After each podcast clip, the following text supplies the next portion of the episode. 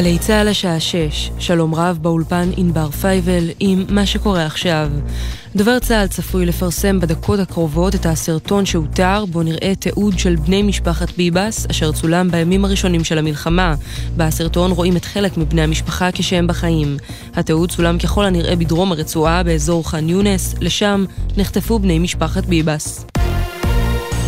תקיפה חריגה של צה"ל באזור צידון, בה הותקפו תשתיות טרור של חיזבאללה לפני זמן קצר.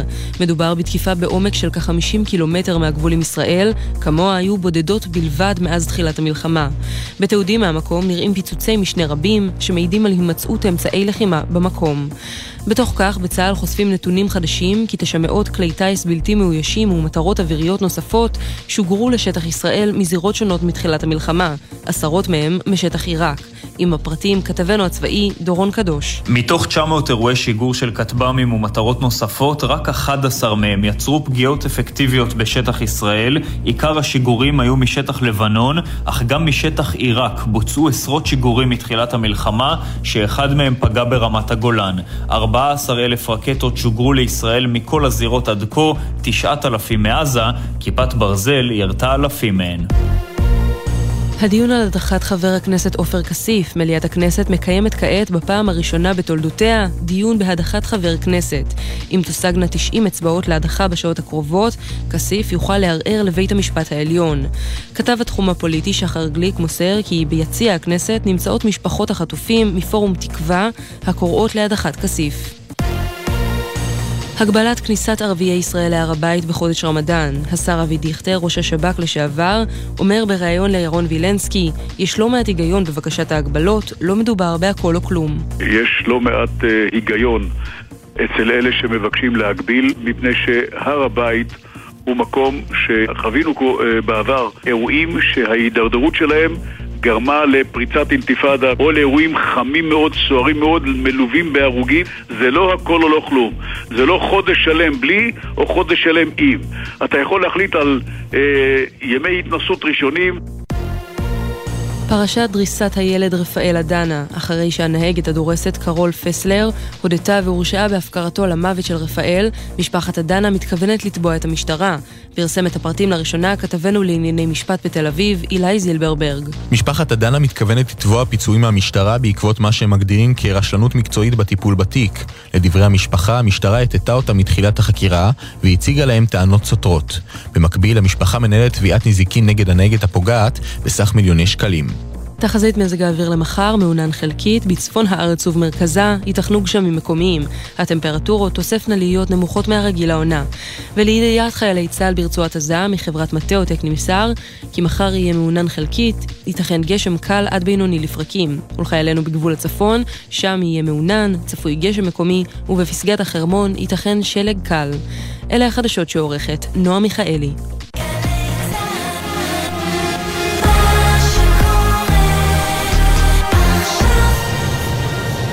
בחסות אייס, המציע מבצע מחמם. כי עד שיהיו כאן 30 מעלות, קבלו 30 אחוזי הנחה על מוצרי החימום שבמבצע. המבצע תקף בסניפים בלבד. אייס. בחסות אוטודיפו, המציעה מצברים לרכב עד השעה תשע בערב בסניפי הרשת, כולל התקנה חינם. כי כדי להחליף מצבר, לא צריך להחליף לשעות עבודה יותר נוחות. אוטודיפו. ישראל במלחמה.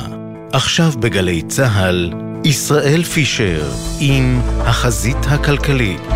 שש וארבע דקות בגלי צה"ל, אנחנו החזית הכלכלית, מיד נדבר על כל אה, ענייני הכלכלה הבוערים של היום, אבל קודם כל אנחנו רוצים לפנות אליך, דורון קדוש, כתבנו לענייני צבא וביטחון, לקראת אה, הצהרתו של דובר צה"ל, שבה הוא יחשוף אה, את סרטון, סרטון של משפחת ביבס. שלום דורון. נכון, שלום ישראל. תראה, אנחנו מדברים על סרטון שתועד בח'אן יונס, הסרטון הזה הוא ממצלמות במרחב של ח'אן יונס, ולמעשה רואים שם שלושה מבני משפחת ביבס שהם בחיים. יש גם תיעוד נוסף שבו רואים את החוטפים מכניסים את בני משפחת ביבס לתוך הרכב.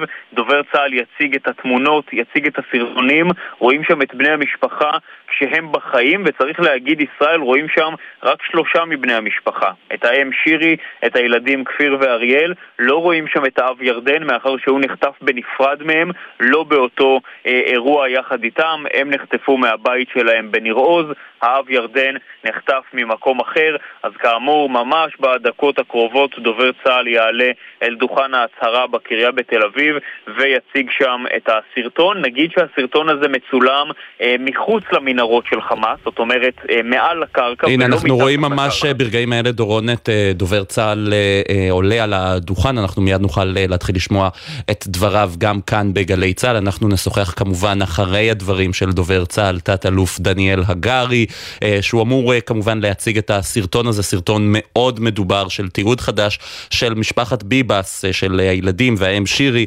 ימים אחרי שהם נחטפו. אנחנו ממתינים ממש עכשיו כדי שנוכל לשמוע את הדברים של תת-אלוף דניאל הגרי, דובר צה"ל, כדי שבו יציג את הסרטון. הנה הדברים. אריאל וכפיר ביבס נחטפו ב-7 באוקטובר באכזריות. 134 חטופות וחטופים שעדיין מוחזקים על ידי חמאס בתנאים קשים ללא תנאים הומניטריים בסיסיים. כוחותינו איתרו בזמן האחרון ממצלמת רחוב בח'אן יונס תיעוד ובו ניתן לזהות את שירי, אריאל וכפיר ביום החטיפה, בהגיעם לח'אן יונס. מהתיעוד ומהמודיעין שאספנו עולה כי שירי נחטפה עם אריאל בן הארבע וכפיר בן התשעה חודשים בסמוך לשעה עשר בבוקר על ידי מחבלים בטרקטורון ומשם הם הועברו לטנדר אחר שלקח אותם לחלקו המזרחי של מרחב ח'אן יונס למוצב של ארגון טרור המכונה כתאב מוג'הדין. בתמונה ניתן לראות את שירי, הילדים מגיעים מלווים בכשבעה מחבלים ואליהם מתווספים שמונת המחבלים שכבר נמצאים במוצב. בצילום שכוחותינו תפסו בשטח ניתן לראות כיצד מספר מחבלים חמושים מכריחים את שירי להתעטף בבד גדול ובכך מנסים להסתיר את החטופים. ראשו הקטן והג'ינג'י של אריאל מבצבץ מבעד לבד, אבל את כפיר לא ניתן לראות. אנחנו מעריכים שהוא מחובר במנסה לגופה של שירי כפי שראינו בסרטון החטיפה המזעזע.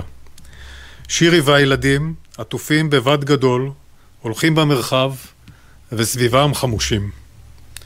ולאחר זמן מה הם מוכנסים לרכב נוסף ונלקחים למקום אחר. ירדן ביבס, אב המשפחה, נחטף על ידי חמאס והופרד ממשפחתו. הוא יצא מביתם בניר עוז ראשון עם הישמע אזעקות במחשבה שכך הוא יוכל להגן עליהם ולהציל אותם. ירדן מוחזק על ידי חמאס. בסרטון שחמאס הפיץ נראה מצבו הקשה של ירדן שבו הוא דואג מאוד למשפחתו. מהמידע שעומד לרשותנו אנחנו חוששים ודואגים מאוד למצבם ושלומם של שירי והילדים ועושים כל מאמץ להשיג עוד מידע על גורלם ולא ננוח ולא נשקוט עד שנחזיר אותם הביתה. נציגי צה"ל הציגו את הסרטונים למשפחת ביבס ועדכנו אותם במידע שעולה מהם. שוחחתי עם המשפחה לפני שעליתי לדבר. אני ממש ממש מבקש לכבד את רצון המשפחה ואת הפרטיות שלה בשעות הקרובות ולתת להם לדבר כשהם יבחרו לדבר.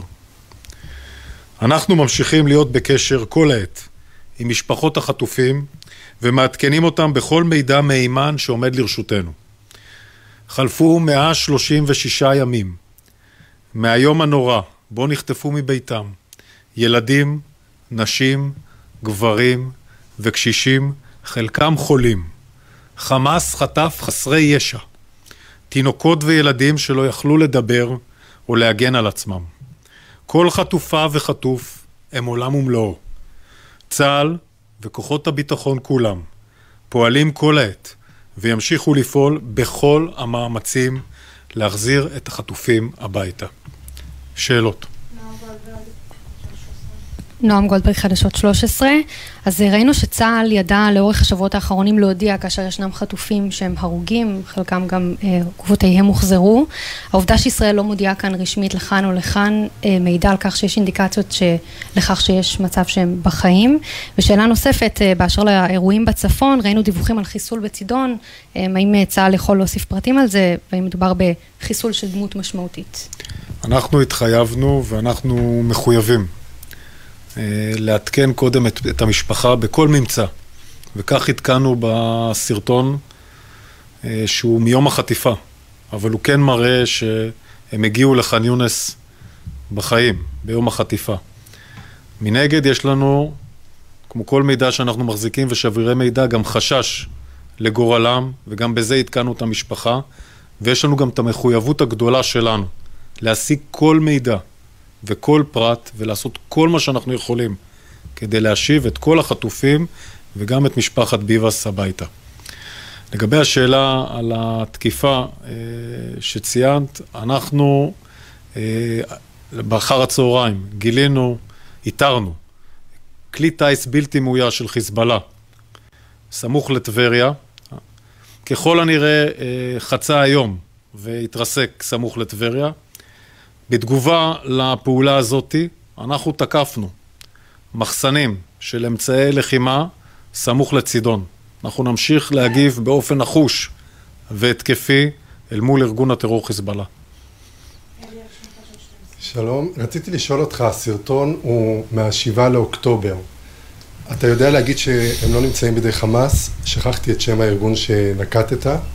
מה אתם יודעים מאז? מי הארגון הזה? לאן לקחו, לאן לקחו אותם? יש לכם איזשהו מידע?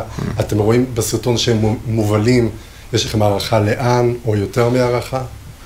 הארגון שנקבתי בשמו בעברית, מכנים אותו אדוני השממה, נקרא סנף של פלג של ארגון טרור. היום חמאס אוחז ואחראי בכל הפרטים הקשורים למשפחת ביבס, והוא הכתובת למשפחה הזאת, והוא גם הכתובת לכל החטופים והחטופות.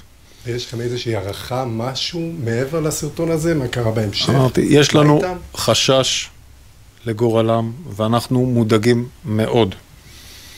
ורק כשיהיה לנו ודאות מלאה כזאת או אחרת, אנחנו נציין אותה ונעדכן קודם כל את המשפחה. כפי שעשינו גם כעת, והתפקיד שלנו זה להחזיר אותם הביתה. שרון עידן כאן 11, אה, שתי שאלות. קודם כל, מדוע אתם בעצם מפרסמים דווקא היום את הסרטון הזה? כלומר, מתי הוא הגיע לידיכם? אתה מדבר הרבה, אה, תת-אלוף הגרי, על חשש כבד. האם יש עוד משהו, הרגישות כמובן למשפחה ברורה, אבל האם יש עוד איזשהו אינדיקטור שאתם ראיתם, שזיהיתם שהוא מעבר בעצם למה שרואים באותן 30-40 שניות?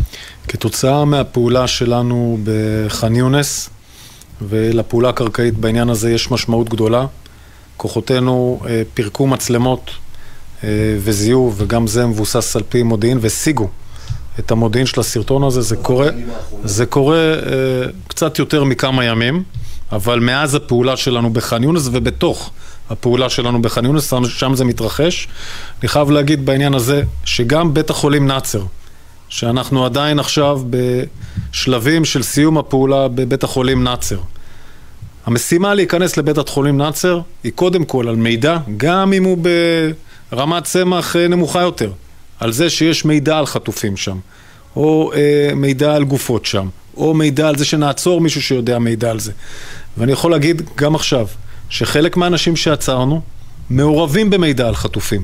החזיקו, העבירו, שמרו, וכל פיסת מידע כזאת, מעבר לזה שמדובר במחבלים, שצריך לשים עליהם את היד, כי הם היו בשבעה באוקטובר, הסיבה העיקרית שאנחנו לוקחים סיכונים והולכים לכל מקום, ונגיע לכל מקום, היא הסיבה הזאתי. מידע או שבריר מידע על חטופות וחטופים.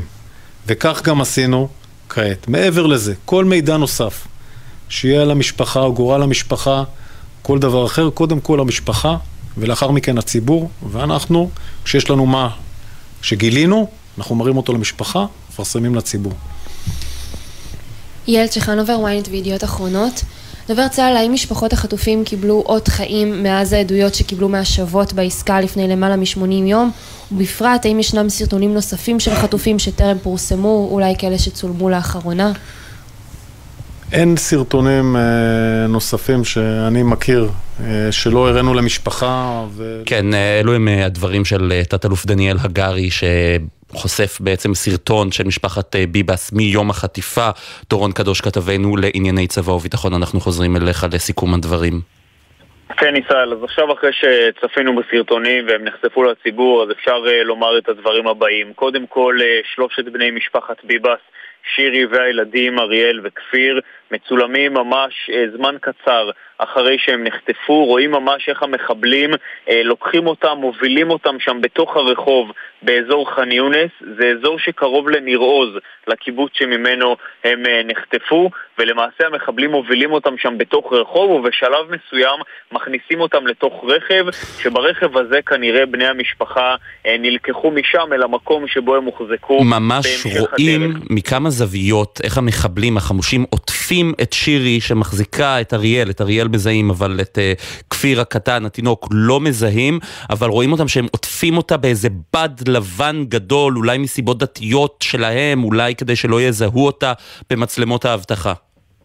כן, זה כנראה נעשה באמת כדי אה, אה, להסוות את העובדה שיש שם חטופים, זאת אומרת באותם אה, אה, רגעים, בשעות הראשונות שלאחר החטיפה, שהייתה בערך בשעה עשר בבוקר, אז הם אה, עוטפים את אה, שירי בבד כזה, כשהמטרה כנראה להסוות את העובדה שהיא חטופה ישראלית, לכסות את ראשה, ובאופן הזה אולי לגרום לצה"ל, בהנחה שאולי אה, יש לו דרכים אה, כלשהן לאחוז את השטח הזה מהאוויר, אז להסוות את העובדה שמדובר על חטופים ישראלים. ראינו אגב שזה נעשה גם עם חטופים נוספים, אנחנו לומדים על זה גם מעדויות שלהם, שחטופים אחרים ששוחררו מהשבי מספרים איך כשחמאס רצה להוביל אותם ממקום למקום בתוך שטח הרצועה, הוא היה עוטף את הנשים במעין אה, כפיות, גלביות כאלה, כדי שהן יוכלו ללכת ויחשבו שהן אה, נשים מוסלמיות. כן. אז נגיד ישראל בעניין הזה, שבני משפחת ביבס, כפי שאומר דובר צה"ל, הועברו לידי ארגון טרור שאינו חמאס, אלא השם שלו זה קטאיב אל-מוג'הידין, זה ארגון טרור קטן שהוא זה שהחזיק בשלושתם, ואולי השורה התחתונה החשובה והמשמעותית מהדברים של דובר צה"ל חשש כבד מאוד לגורלם של בני משפחת ביבס. לדובר צה"ל אין מידע מודיעיני מאומת על מה עלה בגורלם, אבל נדמה לי שמהשורה הזו אפשר להבין למה דובר צה"ל רומז כשהוא אומר אנחנו חוששים מאוד לחייהם ולגורלם כן. של שירי, של אריאל ושל כפיר. כן, דורון קדוש, כתבנו לענייני צבא וביטחון, תודה רבה. תודה.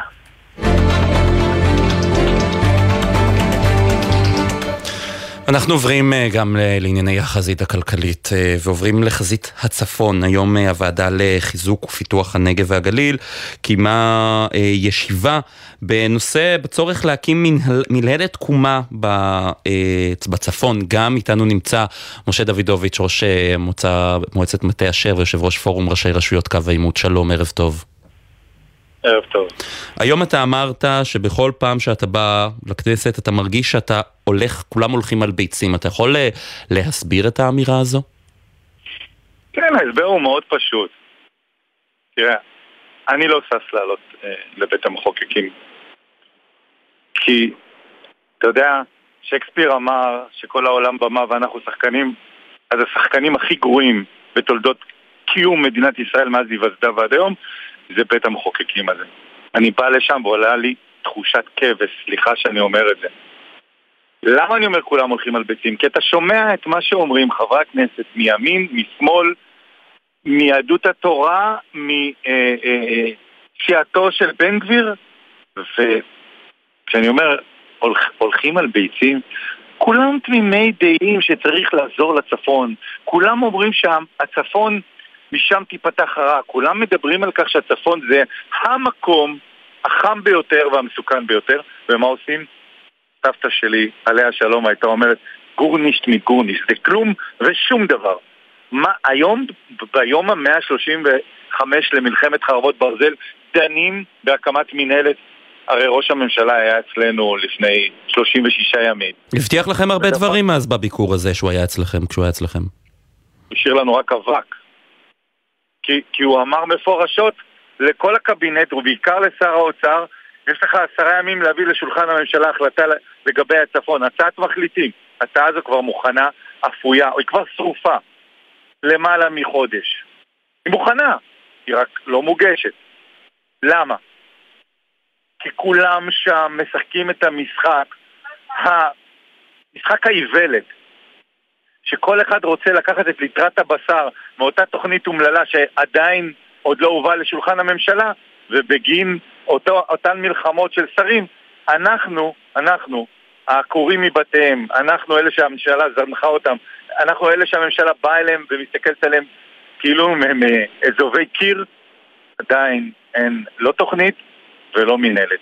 אז דנו דיון באמת מעמיק, חשוב, ויש שם הצעה מקיר לקיר של כל חברי סיעת הבית שייצגו אה, שם בוועדה את מפלגתם, כולם תמימי דעים. צריכה להיות תוכנית גדולה לצפון, תוכנית מקיפה לצפון, תוכנית אמיתית לצפון. צר לי, באמת, אני איש שתמיד רואה גם בקצה המנהרה אור, יש שם... אבל להגיד על ראש הממשלה השאיר לנו רק אבק זו אמירה חריפה עד כדי כך? לא, זו אמירה ממש ממש ממש ממש מינורית אל מול מה שהשאירו לנו. כי אם יש למדינת ישראל ולראש ממשלת ישראל אחריות, האחריות שלו היא קודם כל בחוזה הבלתי כתוב לדאוג לביטחון תושבי הצפון, זה לא מה שנעשה. כל יום מפגעים בנו, כל יום יורים עלינו טילים, כמעט כל יום הורגים אנשים. אין לנו לא עתיד ביטחוני, לא עתיד כלכלי, לא עתיד חברתי, ולדאבוני הרב, גם לא אופק. תגיד, אחד לנו... הדברים שבאמת עוררו הרבה מאוד זעם בתקציב המדינה הקודם, אני מזכיר לך שאושר עוד ב-2023, בתחילת 2023, היה בכל מה שקשור למשל לתוכנית אה, אה, מיגון הצפון שקוצצה. עכשיו אתם קיבלתם כן. איזה חדשות אה, על התקציבים הקשורים לזה?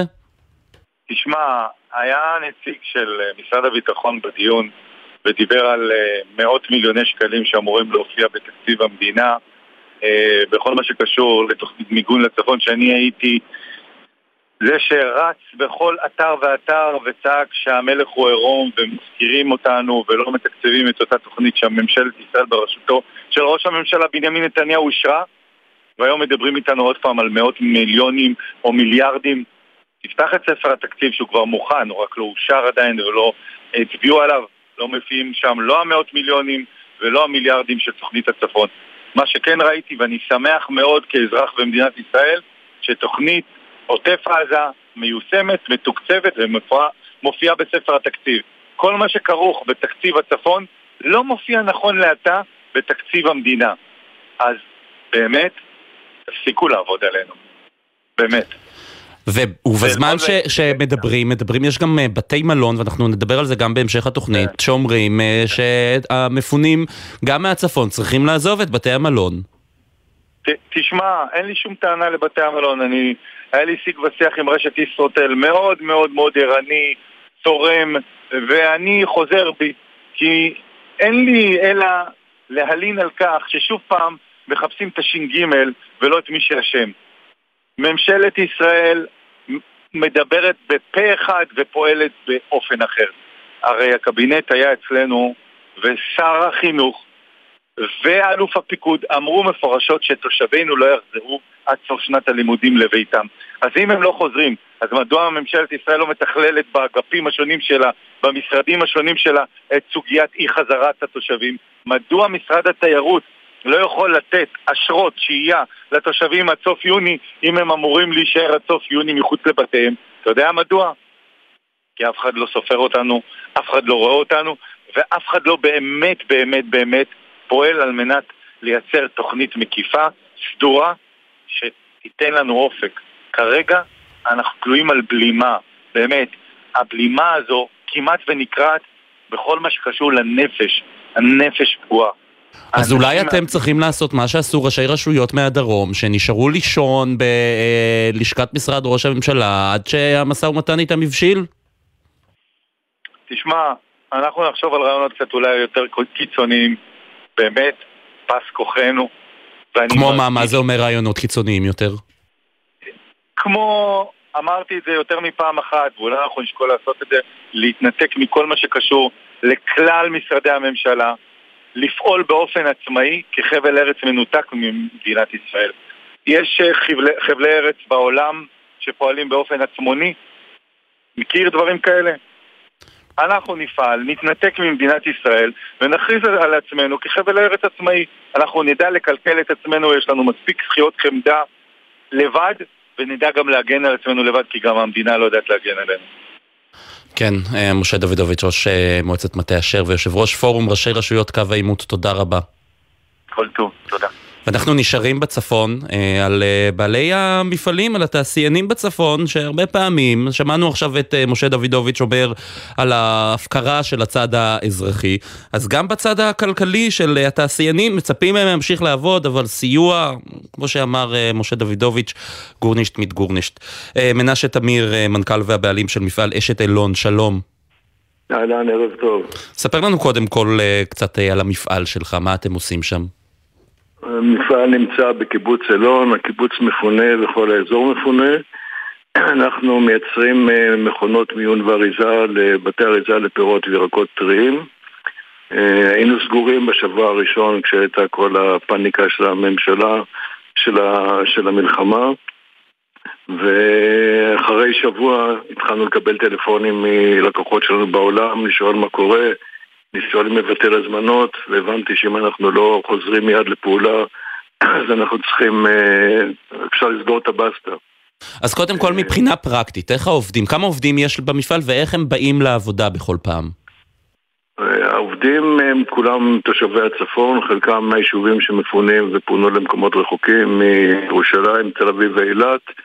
ולא היו בכלל, לא הייתה להם אפשרות להגיע, חלקם יישובים אה, בצפון יותר קרובים שלא מפונים כמו נהריה, עכו, כרמיאל, הכפרים, כפר יאסיף וכדומה, אה, שכולם אה, מגיעים באופן ממונע, ואחרי שבוע ביקשתי מהעובדים להתחיל ולחזור. בטפטופים ובהרבה מאוד חשש התחילו להגיע, הכבישים היו חסומים בחלק משעות היום, אה, לא היה ממש מיגון והצטרכנו להתארגן בעצמנו, לארגן מיגון מסביב למפעל. עצמכם, על חשבונכם, בלי שהמדינה עזרה. אה, בעצמנו על חשבוננו, כי זה היה ברור לי שזה ייקח זמן עד שמישהו יעזור, וכשהתחילו התראות והיינו רחוקים מכל מיגון, החלטתי לא לחכות וקודם כל לקנות אה, מיגוניות בעצמנו סביב המפעל, לפזר אותם, כדי שאנשים ירגישו נוח. תראה, שר הכלכלה התהדר בכך שהם, וגם שר האוצר התהדרו בכך שהם יספקו מענה ומעטפת ופיצויים וסיוע לכל העסקים. אתם ראיתם משהו?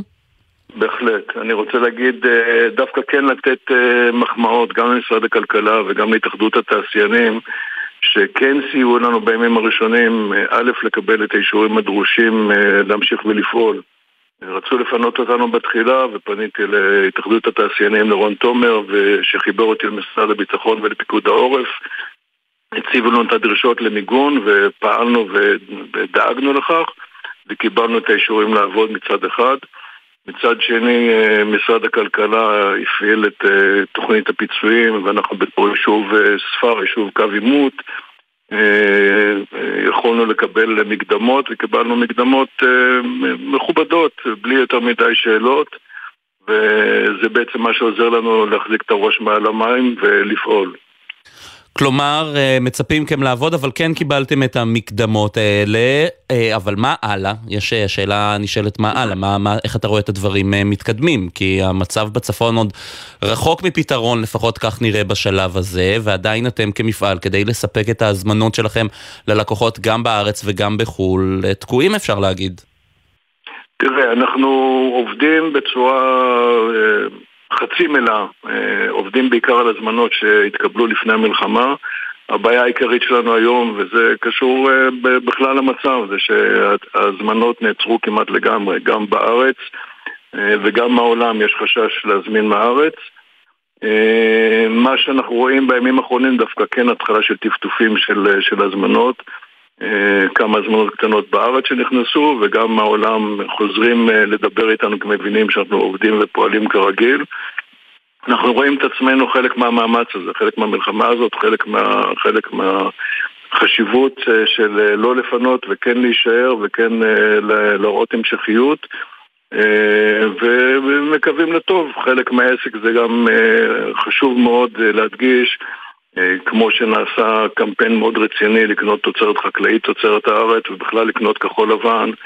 ואני גם קורא מפה, אולי בתוכנית הזאת שלך, לכל החקלאים בארץ, שכשהם באים אה, לקנות מכונות, וזה לא משנה אם זה בימים האלה או בימים הבאים, אה, לזכור שיש תעשייה פה בארץ ולקנות את המכונות שלהם בארץ גם כן, ולא לא לקנות בחו"ל. כן, אה, אם אומרים שתומכים בכחול לבן זה בהחלט דבר שראוי וצריך לעשות. מנשה תמיר, מנכ"ל ובעלים של מפעל אשת אילון, תודה רבה. מאה אחוז, להתראות, תודה. להתראות. אנחנו יוצאים לכמה הודעות ונחזור עם אה, נתוני הצמיחה בישראל וגם מה קורה בבתי המלון שרוצים אה, לפנות את המפונים. מיד חוזרים. אתם מאזינים לגלי צה"ל. אוניברסיטת בר אילן מחזקת, מניעה, משפיעה על החוסן, על הצמיחה, על המחקר, על המחר. כדי שאתם תוכלו להגיע רחוק ככל האפשר. יום פתוח לתואר ראשון, שני ודוקטורט, ב-8 במרס, באוניברסיטת בר אילן, אוניברסיטה הצומחת במספר הסטודנטים בשש השנים האחרונות. יום פתוח, 8 במרס. לא בוקר טוב עד שכולם וכולן יחזרו. אני סיגל יהוד, אשתו של דולב יהוד, גיסתה של ארבל יהוד, שחטופים בעזה כבר 136 ימים. אנחנו עושים הכל בשביל להחזיר אתכם הביתה. אני שולחת לכם חיבוקים וחיזוקים, תחזיקו מעמד, אוהבת אתכם ומחכה לכם פה בבית.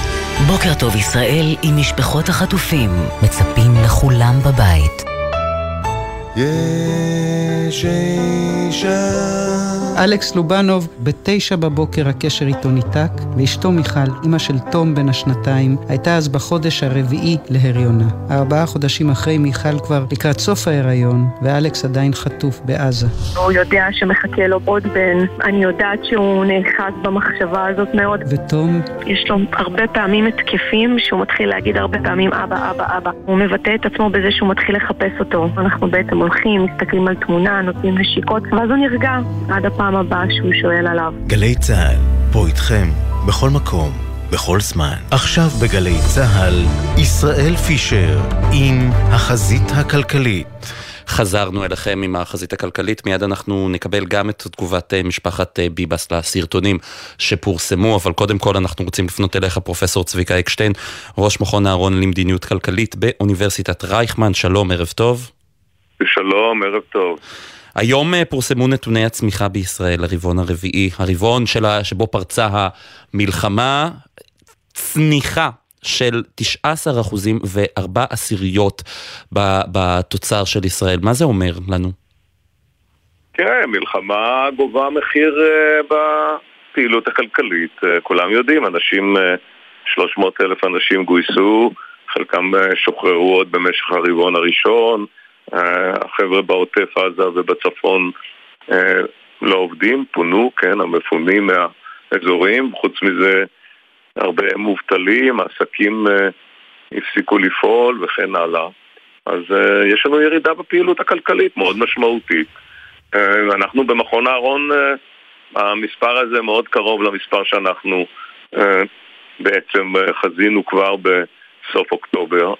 זה לא הפתעה, גם בנק ישראל וגם האוצר פחות או יותר אה, העריכו של ירידה בסדר גודל של 19, 20, 22 אחוזים של התוצר ברבעון הזה, שגרם לכך שהעלייה בתוצר בכל שנת 23 לעומת 22 זה כשני אחוז. את הצמיחה שלילית לנפש. פרופסור אקשטיין, אני מיד חוזר אליך, ברשותך, אני רק רוצה קודם כל אה, לפנות אל כתבינו גל ג'רסי עם אה, תגובת משפחת ביבס לסרטונים שפורסמו היום. שלום גל. כן. שלום, שלום ישראל. אז uh, תגובת משפחת ביבס, הם uh, כותבים, הסרטונים האלה קוראים את ליבנו לראות את שיר ירדן, אריאל וכפיר שנחטפו מביתם בניר עוז בתופת הזאת. זה בלתי נסבל ולא אנושי. אנחנו קוראים קריאה נואשת לכל מקבלי ההחלטות בארץ ובעולם הנוגעים במשא ומתן, תחזירו אותם הביתה עכשיו, תשימו את הילדים האלה כתנאי ראשון בכל עסקה. הם גם מודים לציבור על התמיכה, צריך באמת... Uh, אם מסתכלים על הציבור, כולם מרותקים למסך, כולם רוצים לראות כמובן את כל החטופים, אבל משהו כמובן בחיוך של, ה, של כפיר ואריאל נכנס לכולנו ללב וכולנו רוצים לראות אותם uh, בבית. כן, בהחלט, זה היה סרטון uh, אפילו מזעזע את אמות הסיפים, לראות את החמושים מלבישים את שירי בבגדים, במנבד לבן כזה שמסתיר אותה, כשהראש של נכון. אריאל מבצבץ משם, ואת כפיר אמנם אי אפשר לראות, רק אומר שיש עכשיו התראות על חדירת כלי טיס עוין באביבים, ברעם וירעון. אנחנו מיד נעדכן מה קורה שם, אבל כן, זה בהחלט היה סרטון מטריד מאוד. גל ג'רסי כתבנו, תודה. תודה לך. פרופסור אקשטיין, אנחנו חוזרים אליך, כמובן... קשה, קשה לדבר על כלכלה. כן, זה קשה מאוד לעשות את המעברים האלה, גם כשרואים על המסך עכשיו את ההתראות על ירי רקטות וטילים ברעם וירון, וירון, זה בהחלט קשה לעשות את המעברים האלה כל הזמן, לא, בטח אחרי שראינו את הסרטונים. לחשוב על משפחת ביבס כולה, במיוחד על השני ילדים הקטנים, הג'ינג'ים החמודים האלה. ולשמוע את כל זה, זה פשוט אוכל את הלב, ואנחנו נמצאים בתוך, אני קורא לזה חלום בלהות, השביעי באוקטובר, והוא משפיע על הכלכלה. צריך להבין שמה שנעשה לנו בין בשביעי באוקטובר, וגם אני קוטע אותך, התראה על חדירת כלי טיס עוין, אביבים, ברעם, גוש חלב, דלתון, ירעון, כרם בן זמרה, עלמה, ריחניה, כן. זו המציאות שבה אנחנו חיים לצערנו. כן, אבל צריכים להבין את הקטע, אני רק אגיד את זה, חבר, מבחינה, ההשפעות הרגשיות האלה משפיעות על כולנו ומשפיעות על הכלכלה, וכשמדברים על ירידה בתוצר, בין היתר זה ירידה בביקושים, ירידה בפעילות, המערכת הזו היא מאוד קשה. והדבר העוד יותר קשה זה שבעצם צריכים להבין שכל התחזיות שנעשו עד עכשיו, התקציבים, לא לקחו בחשבון את האפשרות של התעצמות משמעותית בחזית הצפונית. אנחנו במכון אהרון כן עשינו את זה, וזה, אם זה יקרה ויתעצם מעבר למה שאתה מספר עכשיו, האימפקט של זה על הכלכלה בשנה הזו יהיה מאוד דרמטי, הרבה יותר דרמטי מהמספרים שיצאו על 23. ואנשים צריכים לקחת את זה בחשבון. ואתה תקפת כמה ה... פעמים את, ה, את התגובה התקציבית דווקא של האוצר. בנק ישראל כן הגיב לאירועים די מהר, אפשר להגיד, אבל האוצר, גם היום, גם בתקציב שאנחנו רואים, אתה תקפת אותו כבר כמה פעמים. אני חושב שהם לא לקחו מספיק שולי ביטחון, ולא התמקדו בתמיכה בציבור שסובל ובכלכלה. וגם תהליכי צמיחה. וזה, וכן התמקדו בלחלק עדיין את התקציבים החלוקתיים שאני קורא, שזה בעצם, בציבור זה נקרא קואליציונים. לא מספיק. לא מספיק uh, האוצר נכנס מתחת האלונקה, ולא מספיק אה, תומך באפשרות שיהיה לנו אה, ירידה משמעותית מאוד בצמיחה בשנה הנוכחית. אה, משמעותית בגלל שהמלחמה כנראה תימשך. נקווה שלא ניכנס ל full scale בצפון, אבל עדיין זה יכול לקרות, והאינפורמציה שנתת הרגע אפילו מעצימה את ההסתברות לזה. וגם אנחנו מדברים, מחר בעצם ישראל נכנסת לשיתוק תקציבי אפשר להגיד, מעבר לכותרת, מה המשמעות של זה אה, כלפינו, כלפי האזרח הפשוט? זה יותר עניין, זה רק עניין טכני, זה אה, לכמה שבוע או למשהו כזה, אז הממשלה צריכה לעבוד על תקציב שש, ששייך לעבר, אבל זה יעבור, זה, זה עניין ממש טכני, חבל שהוא נוצר, אבל בסופו של דבר העובדה שיש תקציב חדש, כשלעצמו זה דבר חשוב מאוד. הבעיה הגדולה היא שאין לנו אה, ביטחון שאנחנו מסיימים את השנה הזו אה, במסגרת תקציבית שתאפשר לנו ב-25 ואילך לעבוד כמו שעבדנו בשנים הקודמות, ואין לנו איזושהי הבטחה על תהליך תקצוב בהינתן דרישות הביטחון. אין לנו גם בעצם מהלך שהייתי קורא לו אסטרטגי של חשיבה כבר היום על מהי האסטרטגיה הביטחונית של ישראל בעתיד ומהו התקציב הנגזר מהאסטרטגיה הזו. הדברים האלה חסרים, וחסרה גם, הייתי קורא לזה אמון ב... ציבור שיש לנו ממשלה שבצד הכלכלי היא בהחלט מטיילת, מתנהלת כמו, כל כך טוב כמו שהצבא לפחות מה-13 באוקטובר מתנהל. וזה חבל, זה פוגע בביטחון של, ישראל, של הישראלים ושל אנשים בחו"ל בהשקעות שלהם במשק הישראלי. ולכן, לצערי הרב, יכול להיות שהאפקט כן. של זה עוד ייראה בתוצאות כלכליות יותר גרועות בעתיד. פרופסור צבי אקשטיין, ראש מכון אהרון למדיניות כלכלית באוניברסיטת רייכמן, תודה רבה. תודה רבה. אנחנו uh, בודקים כמובן מה קורה בצפון, אנחנו נעדכן בדיוק כשנבין מהי תמונת המצב, כתבנו uh, בשטח uh, בודקים את הנושא הזה ממש עכשיו, אבל אנחנו בינתיים נשוחח על כמה נושאים איתך עינב קרנר, כתבתנו לענייני תיירות ונדל"ן וצרכנות. נתחיל קודם כל דווקא בנושא הצרכנות, עוד העלאות מחירים למרות רשימת הביוש, שיימינג, שמפרסם שר הכלכלה ניר ברקת. כן, שזה די מפתיע, אחרי שיוני ליבר אה, שלום ישראל. איזה, איזה פתיחה. כן. העליות מחירים הן משכיחות מאיתנו את הנימוסים, אז אה, משכיחות את הנימוסים, וזה ערב באמת אה, קשה גם, גם עם הסרטון של משפחת ביבס שפורסם נכון. מוקדם יותר, כן. שלום עינב, כן. טוב, אז, אה, אז תראה, אז בעצם ה, באמת מעבר חד, אבל כשאנחנו מדברים על הרשימה השחורה שכבר אה, מדוברת בימים האחרונים, מספר חברות שנמצאות בה, נזכיר, הרשימה השחורה ישראל, זה אותן חברות שהעלו מחירים ולא אה, הסכימו עם אה, דרישתו של אה, שר הכלכלה ברקת להקפיא או לבטל את העלאות המחירים.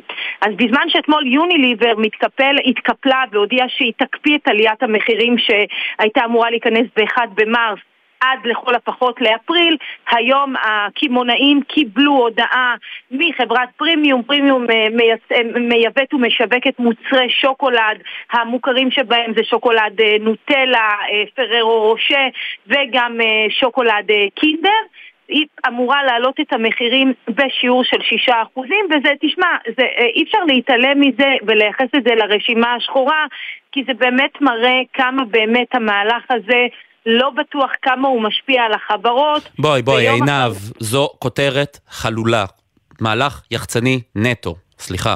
נכון, נכון, אבל ישראל, ומהצד השני, תראה, אין ספק שהממשלה יש לה המון מה לעשות והיא לא עושה מספיק אה, בכל הנושא של יוקר המחיה, אבל אני לא חושבת שגם חברות המזון והיצרנים והמשווקים יכולים פה להסיר את האחריות מעצמם, משום שגם הם יכלו להימנע מהעלאות המחירים האלה.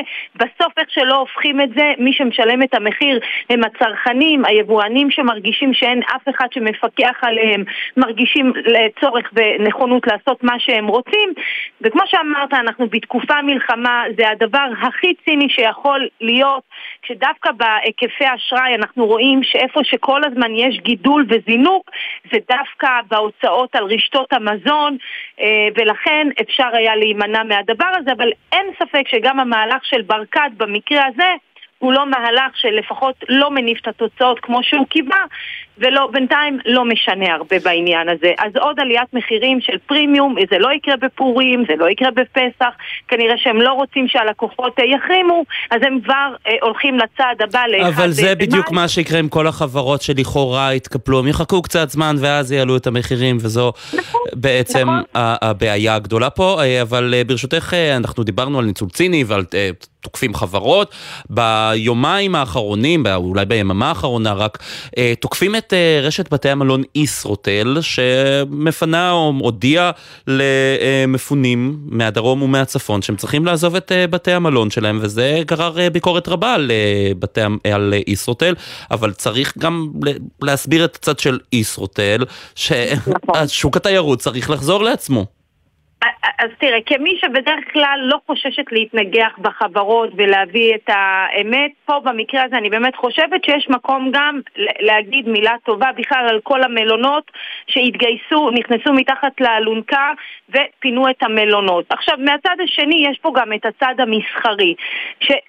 חו... מלונות וגם הנופשים דרך אגב ישראל, לא רק המפונים, אנשים שהם לא מפונים ורוצים קצת להתאוורר, רוצים גם לחדש את השהייה שלהם אה, במלונות האירוח ולהתחיל להניע את הדבר הזה. חלק מהמלונות באו ואמרו, תשמעו, ההסכם של המדינה מסתיים בסוף החודש, אני מניחה שהמדינה תאריך, כי אם אנחנו מסתכלים על אזור הצפון, בוודאי שאין, שאין להם מה לחזור הביתה, אף אחד לא מתכוון לעשות את זה בקרוב מבחינת הממשלה, אז אין ספק שהם יעריכו את זה. אבל חלק מהמלונות, אם אנחנו מדברים כרגע על ישרוטל למשל, אומרים, אנחנו רוצים לחזור למתכונת רגילה.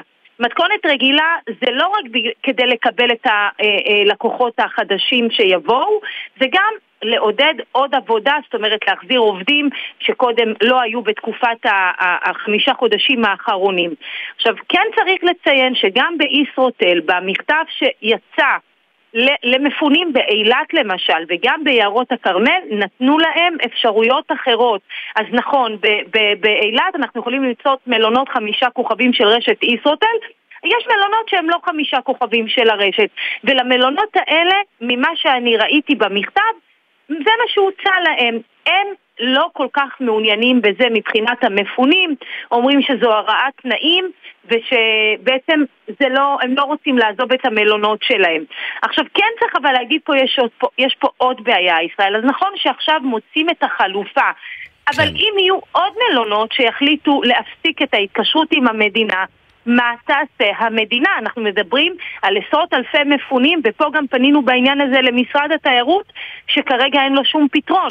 הם אמרו לנו... אנחנו ראינו אתמול גם את התוכנית שהכריז עליה שר האוצר, לשלם כסף למשפחות של מפונים, מענקים של נכון. עשרות אלפי שקלים מהדרום אבל, כדי שיחזרו לבתיהם, אולי זה חלק מהפתרון של המדינה. היא... ישראל שבצפון זה לא הולך לקרות. מה לא, שקורה בדרום, לא נראה לי שזה יקרה בצפון, ובצפון יש לך המון עקורים אם לקרוא לילד בשמו. אז, אז, אז גם צריך, תראה, אין ספק שהמלונות... אה, אפשר גם להבין את הצד של המפונים, אבל בסוף מי שצריך לתת פה את המילה האחרונה ולנהל את האירוע הזה, זה משרד התיירות, זו המדינה, היא בעצם אחראית אה, לאותם מפונים, ואם זה לא מלונות, אז צריכים אולי לחשוב גם על פתרונות אחרים של אה, דירות לטווח קצר, כמו שעשו ב, ב, עם מפונים ש, ש, שעכשיו השתחררו מהמלונות. צריכים לחשוב על עוד פתרונות, אבל זה כבר כן. לא של המלונות, זה, זה, של, ה, זה של, של, של המדינה. המדינה. עינב קרנר, כתבתנו, תודה רבה. תודה רבה, ישראל. ואנחנו אה, עוברים, דיברנו על מלונות באילת, אבל אנחנו עוברים על משהו אחר לחלוטין שקשור לאילת. אנחנו מדברים עכשיו אה, על אה, אה, אנרגיה מתחדשת. תראו, אילת, אילות בכלל, כל דרום הארץ, הערבה הדרומית, אזור אילת אילות, הם די עצמאיים יכולים עקרונית מבחינה אנרגטית, כי הם מייצרים את רוב החשמל שלהם מהשמש, מאנרגיה מתחדשת. איתנו נמצאת אה, דורית בנית, מנכ"לית חברת אילת אילות, אה, חברה לתועלת הציבור, אה, בנושא של אנרגיה מתחדשת. שלום, ערב טוב. ערב טוב, קצת קשה לעבור לנושא הזה אחרי מה ששמעתי, אבל uh, זה מה שנעשה. כן, נדבר uh, המעברים האלה היום, העיקר בתוכנית uh, כן. מעברים uh, די חדים. אז השאלה היא אם אפשר לשחזר את אותה הצלחה uh, של אילת uh, ואילות בכלל, כל הערבה הדרומית, לשאר הארץ, כדי שנהיה פחות תלויים, כי יש בזה גם זווית ביטחונית, אנחנו מדברים על כל הנושא של גז טבעי והתלות שלנו בגז טבעי והאיומים על אסדות uh, הגז, גם מהצפון, גם מהדרום. Uh, אסדת הגז תמר למשל הושבתה בתחילת המלחמה הזו. יש לך גם חשיבות uh, ביטחונית לא מבוטלת. השאלה היא איך מצליחים לשחזר את זה. תראה, זה לא בעיה לשחזר את זה עכשיו, או לא לשחזר את זה, אלא לעשות את זה, כי לא רק מסיבות ביטחוניות, גם אה, אני קוראת לזה הסיבות של המייל האחרון, כי במייל האחרון של החשמל יש הרבה הרבה אפשרויות להתייעלות ולהעלות את כמות ייצור החשמל בתוך הערים אה, בצורה מתחדשת, באנרגיות מתחדשות, וגם לייצר הכנסות הרבה יותר גדולות לרשויות מאנרגיה וגם לאזרחים עצמם. עכשיו, אה, משרד הפנים ביחד עם משרד האנרגיה לאחרונה, לפני כחודש, יצא עם הצהרה שהוא בעד וישמח להסדרה להקים תאגידים עירוניים לאנרגיה. שזו הבנה ששוק החשמל נעשה שוק חופשי. פחות או יותר, הוא כן רגולטיבי, אבל יש בו הרבה אפשרויות של אה, שוק חופשי. יש 30 אה, חברות חדשות בארץ לפחות של ספק, שנקראים ספקי אנרגיה, ספקי חשמל, שהם יכולים להיכנס ולספק חשמל לתושבים ולעשות שותפויות עם חברות כלכליות בתוך הרשויות.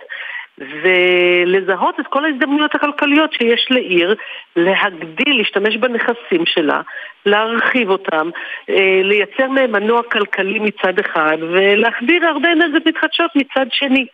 זה לא אומר שהם מתנתקים מרשת החשמל, זה לא אומר שפתאום אתה מוגן, וזה, גם רשת חשמל זה לא דבר רע. זה אומר שיש כאן הזדמנות. לעשות, אה, לקחת את האנרגיה ולהפוך אותה למנוע לפיתוח אזורי, בד בבד, עם לייצר הזדמנות של אנרגיה מתחדשת בשוק החשמל. מצוין. וזה בעצם מה שאילת אילות עשו הרבה שנים בלי הסדרות כאלה, ואני שמחה שזה קורה. כן, אבל אה, אה, כשאנחנו רואים את הרצון הזה ל, ל, באמת למין אה, תאגידים עירוניים לסוג האנרגיה, יש אה, מכשול שצריך לדבר עליו, והוא אה, חברת החשמל שלא ממש ששה לשתף עם זה פעולה. תקשיב, זה מדויק ולא מדויק, ואני רוצה להסביר. תאגיד עירוני, אני אתן לך דוגמה מה זה. זה לקחת בתוך רשות מקומית, למשל בעיריית אילת, מיפינו 40 מגה שיכולים להיות שטחי ציבור ומבני ציבור ושטחים שהם ברשות העירייה.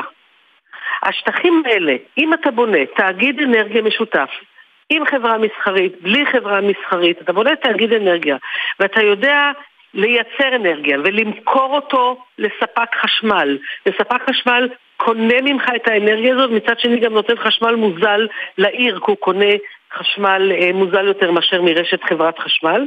עשית פה עסק, עירוני, פשוט. אתה גם, ואתה לא צריך בשביל זה את חברת חשמל.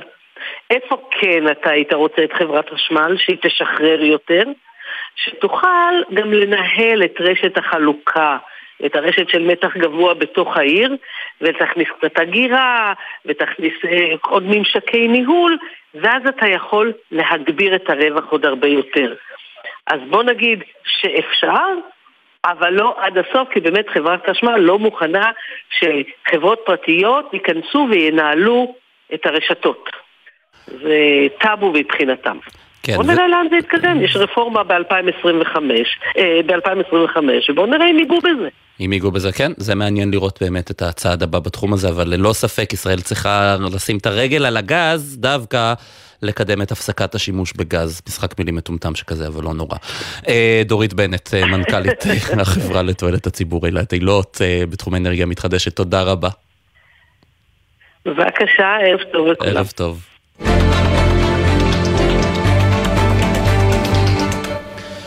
שימו לב לדברים הבאים, החובות של הישראלים עולים. מה זה עולים? מזנקים. שלום לך אה, שרון לוין, מנהלת אה, הסברה של ארגון פעמונים. שלום, ערב טוב. ערב טוב. אז קודם כל, למה אנחנו רואים כזו עלייה בחובות בתקופה הזו? נכון, יש מלחמה, אבל אנשים עדיין צריכים uh, לדעת להשתמש בכסף באחריות. אז אנחנו רואים באמת עלייה מאוד גדולה ומשמעותית בהוצאות של משקי הבית באופן כללי. עשינו סקר אה, בשבוע השישי של המלחמה אה, ובדקנו בדיוק את המצב אה, משקי הבית בישראל וגילינו ש-45% ממשקי הבית מוציאים יותר מבדרך כלל ויש הרעה במאזן, זה אומר שאנשים מוציאים יותר וגם מכניסים פחות כי גם אנחנו יודעים שיש הרבה אנשים שהוצאו לחל"ת או פוטרו, בעלי עסקים, גם כן המחזור העסקי שלהם או שהעסק נסגר ובאמת ההכנסות שלהם מאוד מאוד נפגעו. וברגע שיש אה, חוסר איזון ואנשים אה, נכנסים לגירעון אז הפתרון הראשון שפונים אליו זה בדרך כלל לקחת הלוואה וההלוואות היום הן בתנאים לא, לא, לא כל כך טובים, אנחנו יודעים שאנחנו לא חיים בוואקום, אנחנו חיים גם, גם מאחרי, בתוך המלחמה אנחנו כבר אחרי שנה שלמה של עליות של ריבית שמאוד השפיעו גם על, על ההלוואות והחזרי המשכנתאות שלנו. זהו, אנשים אבל אה, התרגלו לרמת אנשים... חיים מסוימת, והם קודם כל אומרים, טוב, ניקח הלוואה, נצליח לעמוד בזה, המצב ישתפר. זה לא הדרך אה, אה, נכונה להתנהל כלכלית, נכון? זה לא הדרך הנכונה, נכון, זה לא הדרך הנכונה, ויש פתרונות אחרים שאפשר אה, לעשות אה, לפני שלוקחים הלוואה. זאת אומרת, אם צריך לקחת הלוואה, אז בהחלט צריך לבדוק, ואני יכולה לפרט ככה באיזה דרכים אפשר לעשות את זה, אבל... עוד לפני שלוקחים הלוואה אפשר דבר ראשון לבדוק את ההוצאות, לראות על מה אנחנו מוצאים נכון להיום, אה, בטח בתקופת המלחמה, לראות שאנחנו מתאימים את אה, התקציב המשפחתי לתקופה הזו, כי אנחנו צריכים לראות שהתזרים שלנו הוא מותאם, אנחנו, הרי יש הרבה דברים שאנחנו אולי לא משלמים עליהם, אה, אנחנו משלמים עליהם, אנחנו לא צורכים אותם, כמו למשל אם היה לי מנוי לחדר כושר לדוגמה, ועכשיו אני כבר לא הולכת לחדר כושר, אז אה, אולי צריך להקפיא את המנוי או לבטל אותו, ויש המון המון סוגי הוצאות מה, מהסוג הזה שאנשים פשוט אה, לא, לא פנויים לזה, לא, לא, לא, לא הסתכלו ולא בדקו מה ההוצאות אה, האמיתיות שלהם נכון לעכשיו, וזה הצעד הראשון שצריך לעשות עוד לפני שלוקחים הלוואה. אה, הרבה, גם בתוך הסקר שלנו אנחנו גילינו ש-40% מהאנשים לא בטוחים בכלל ביכולת שלהם למצות זכויות. זאת אומרת, אנחנו בטח עכשיו, בתקופת המלחמה, יש הרבה אנשים שמגיע להם הרבה מאוד זכויות מול ביטוח לאומי, מול קרן הסיוע אה, של משרד הביטחון ועוד אה, גופים, ופשוט לא ממצים את הזכויות שלהם, וזה משהו שיכול להכניס לנו אה, לא מעט כסף. אז משהו שאנחנו כן מעודדים אנשים כן לבדוק וכן לראות טוב, מה, אנשים מה, מפחדים מה כן. אפשר לעשות. נכון, ולכן הם לא, לא עושים את זה, ואנחנו אה, רוצים שאנשים כן בכל זאת ינסו אה, לבדוק לפחות מה מגיע להם, ואם צריך לקבל עוד עזרה וסיוע, אז גם אנחנו אה, אה, יכולים אה, לעשות את הסיוע, לתת את הסיוע הזה בפעמונים. אנחנו אגב עושים את זה, עם, יש לנו קבוצת אה, וואטסאפ של מילואימניקים, עם אה, מעל 1,500 אנשי מילואים. וואו. שאנחנו עוזרים להם בקבוצות, בדיוק בדבר הזה של איך להגיש את הבקשה, איך להבין בכלל מה מגיע להם ובכל מיני תנאים, גם מול מעסיקים, גם מול משרד הביטחון וביטוח לאומי, באמת מול כל הגורמים. וזה משהו שאנשים זקוקים, באמת זקוקים לעזרה בדבר הזה. ולפני שלוקחים הלוואה, זה גם, זה גם משהו ש, שצריך לבדוק. לפני שלוקחים הלוואה צריך למצות את כל האופציות האפשריות, כי הלוואות זה דבר יקר מאוד ולא תמיד יודעים איך נכנסים אליהן, אבל לא תמיד יודעים איך יוצאים מהן. שרון לוין, מנהלת ההסברה של ארגון פעמונים, תודה רבה. תודה רבה.